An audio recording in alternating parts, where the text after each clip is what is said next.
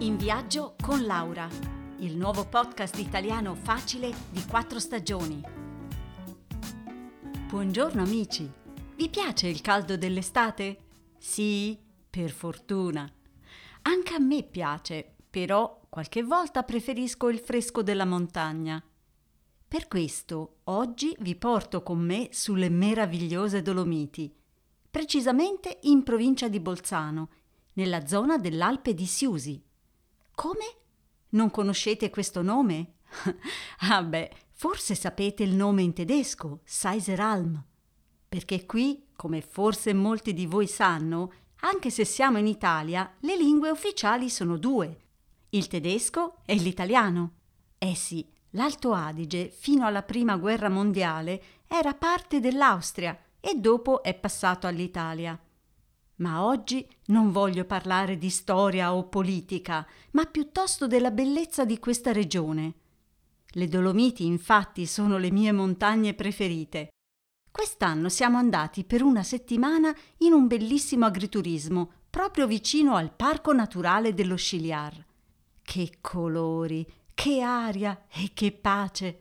Anche il nostro cane Oscar, che è giovanissimo, si è divertito molto a giocare, camminare sui sentieri e incontrare altri cani.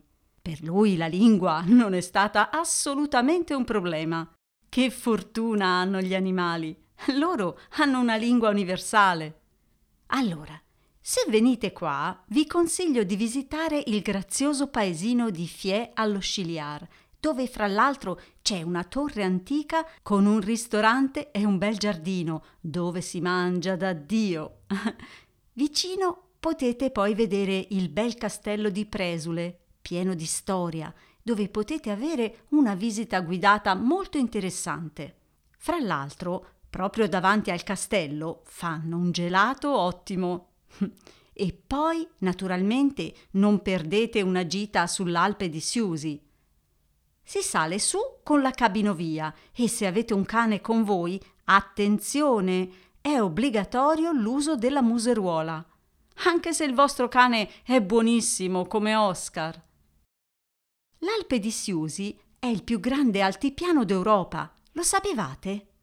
Io ho fatto tantissime foto di fiori coloratissimi, margherite, campanule, genziane e ranuncoli e anche l'arnica.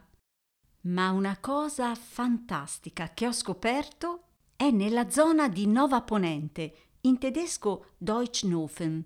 Un po' difficile da trovare, come tutte le cose belle nascoste, si raggiunge in mezz'ora di cammino a piedi su una comoda stradina con un panorama mozzafiato sul catinaccio o Rosengarten in tedesco il nome è più bello, il giardino delle rose.